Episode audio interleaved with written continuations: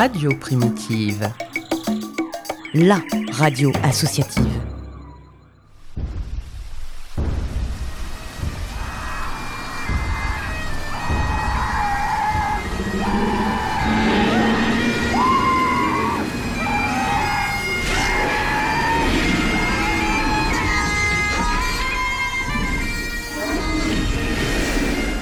Jurassic Park, le format court qui t'en dit long sur la préhistoire de tes artistes préférés.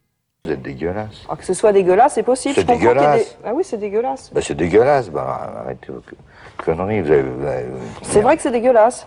Ah. Eh ben alors, vous êtes dégueulasse. Bah oui, Moi, je mais vous oui. trouve dégueulasse. Ça, c'est l'aventure moderne. Et l'aventure moderne pour Catherine Ringer commence dès l'âge de 8 ans sur des couvertures de magazines de mode. Elle obtient son premier rôle à l'âge de 11 ans, arrête ses études et se consacre non pas à une carrière de hardeuse, Le premier que j'avais fait, j'avais 17 ans. Je m'étais fait passer pour plus vieille. Les gens, j'avais pas encore le, le droit d'aller le voir. mais au chant et à la danse au Café de la Gare, où elle fait ses premières armes sous la direction d'Armando Yamos et Marcia Moreto, immortalisée et rendue célèbre sur le titre Marcia Baila en 84. Au même moment, un jeune Fred Chichin peroxydé et fan d'Hendrix se passionne pour la guitare et intègre différentes formations punk, telles que Fassbinder aux côtés de Jean Plein, Gasoline avec Alain Camp, ou encore les prémices de Taxi Girl pour lesquelles il compose le titre Avenue du crime.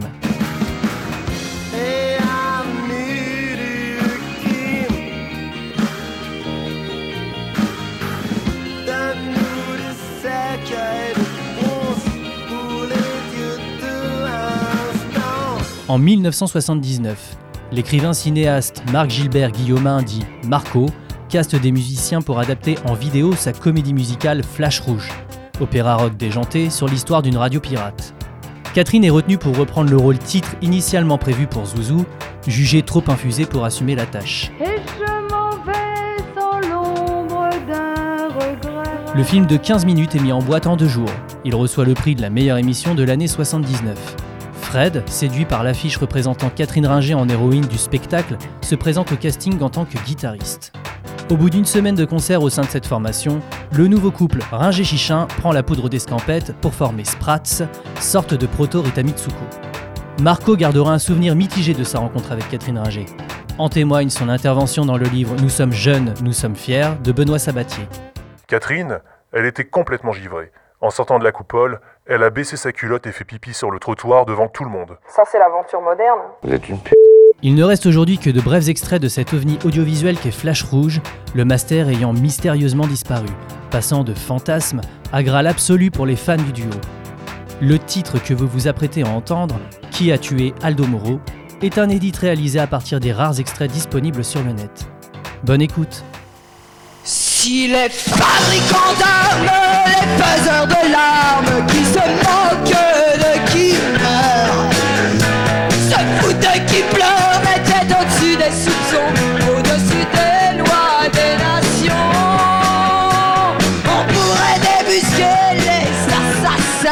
vite, trop vite en leur sein. Mais sans doute le nom d'Aldo Moro s'inscrirait-il en gros, en trop gros? Avec ceux qui ont leur nom gravé sur l'arme qui a tué Aldo Moro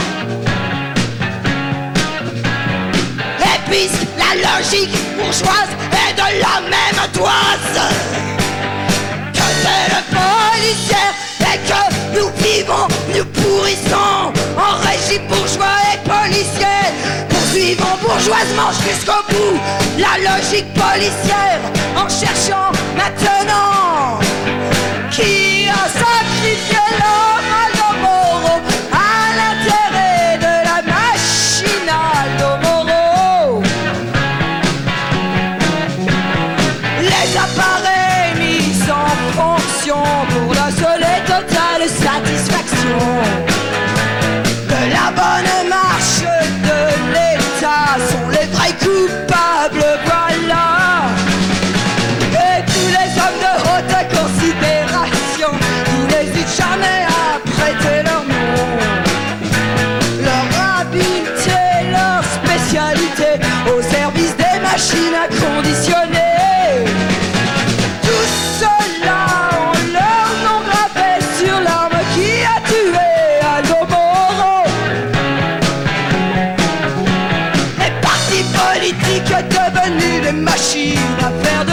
chacun anonyme qui laisse aux appareils de direction les soins de déterminer nos actions.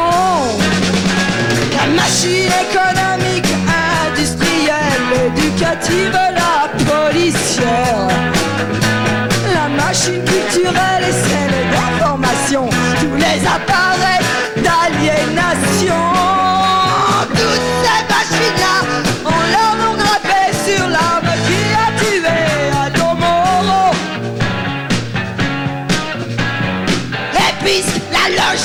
est de la même toise que c'est le policier et que nous vivons, nous pourrissons en régie bourgeois et policier.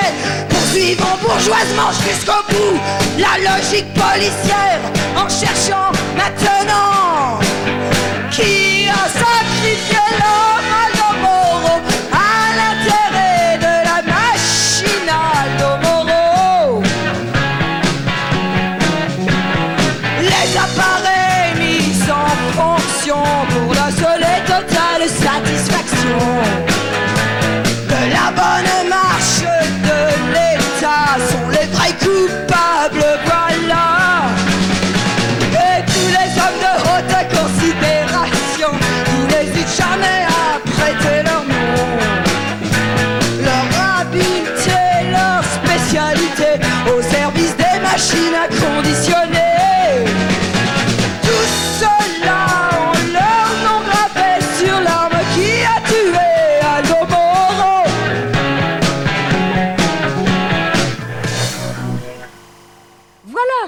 tout pour aujourd'hui.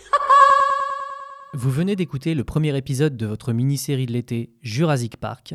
On se retrouve la semaine prochaine pour un nouvel épisode. D'ici là, prenez soin de vous.